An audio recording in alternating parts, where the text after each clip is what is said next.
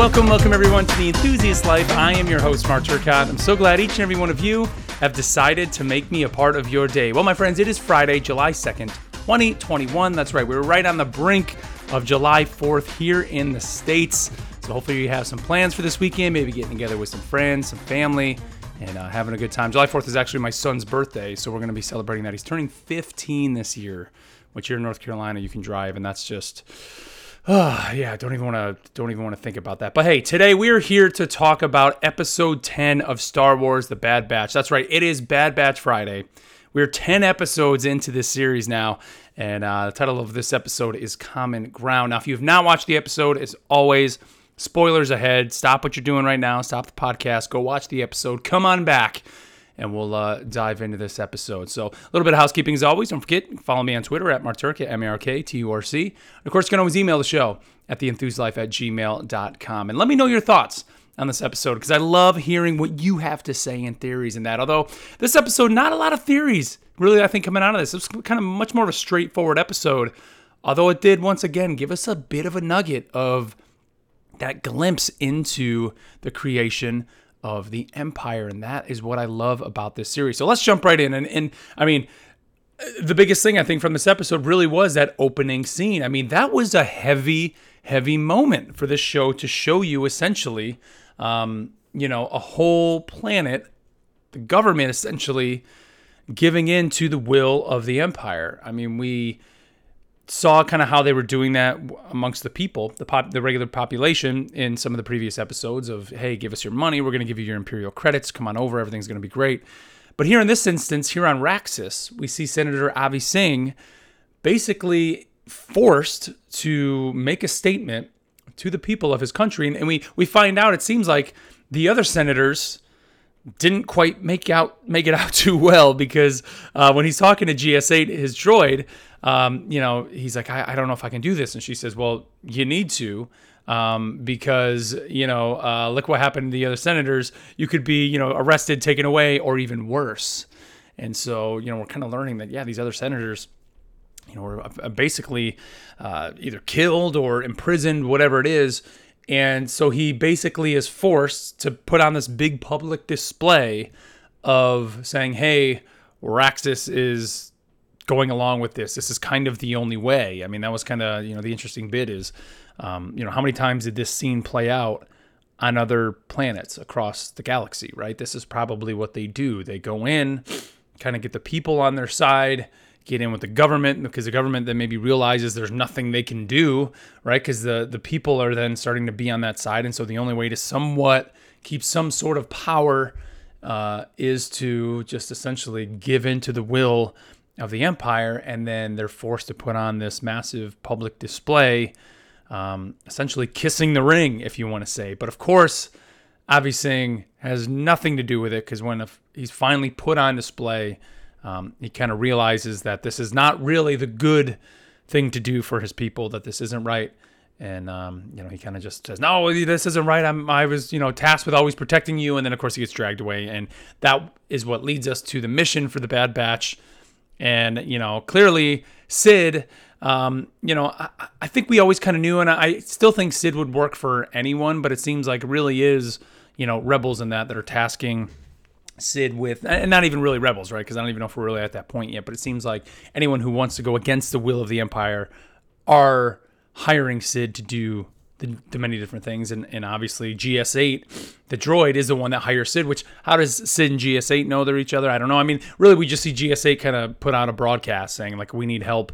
And I guess maybe Cid is the one that answers. Maybe Cid has people that work for her um, to kind of, you know, find tasks like this. Um, but the Bad Batch are the ones that are tasked with going. And, you know, they choose, Hunter chooses because Raxus is basically the capital for the Separatists. And if you think of who were the were the Republic fighting in you know the prequels and the Clone Wars. It of course was a separatist, and I love that line of Hunter saying, "I knew we would come here someday. I knew we'd come to Raxus someday, but I never thought it would be like under these situations." You know, I think in their heads it was always, "Yeah, we're going to go there and just crush Raxus, crush the separatist government, crush everything that is there, and win the war." And now here they are tasked with saving saving a separatist. You know, saving someone in the separatist government, this this senator.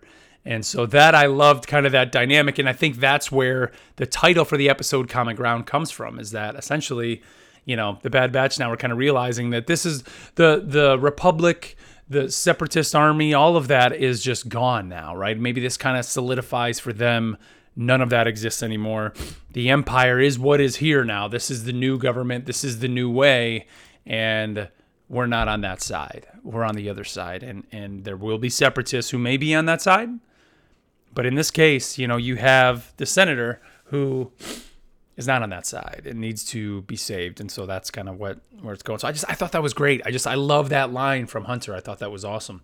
Uh, which by the way, I love Cid calling Hunter bandana. I just that to me was just I thought that was awesome. I mean, she multiple like two or three times in this episode, uh, she called Hunter Bandana. I thought that was awesome. Um, I think that's what we're gonna call him now. Maybe we'll just call him Bandana. Like ah, who's who's your leader? Ah, Bandana. I love that. I thought that was funny. Um, but they do choose to leave Omega back on this mission.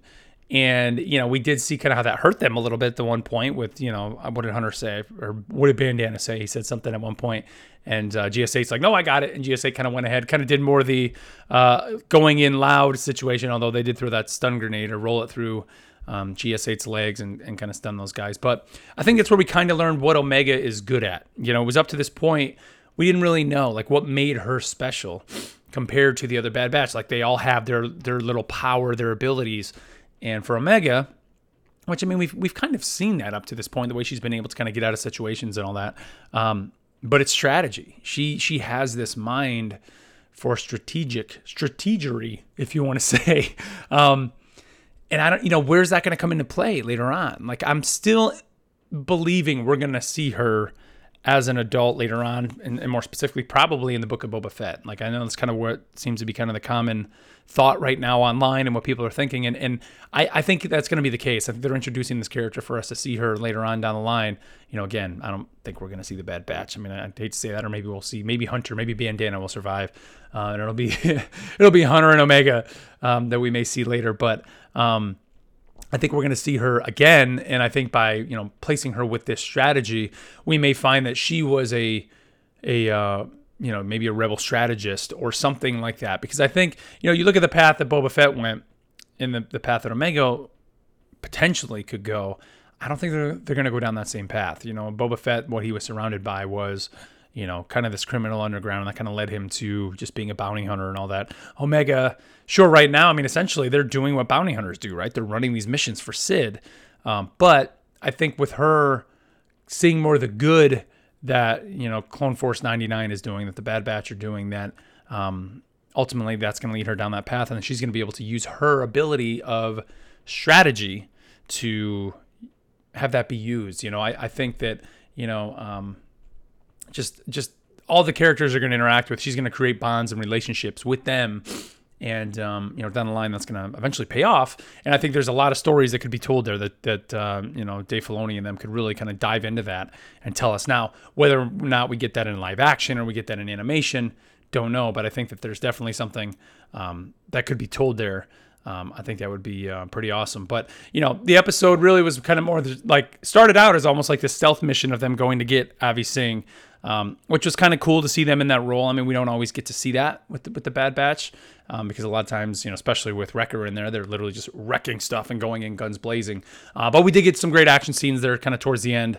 Um, you know, kind of the them fighting the Walker, uh, fighting on the streets of Raxus. Uh, that was awesome. The, you know, it really. It's funny, like it, I love the live action Star Wars television shows. You know, like obviously Mandalorian was great, and I'm sure Book of Boba Fett is going to be great, and, and even the films.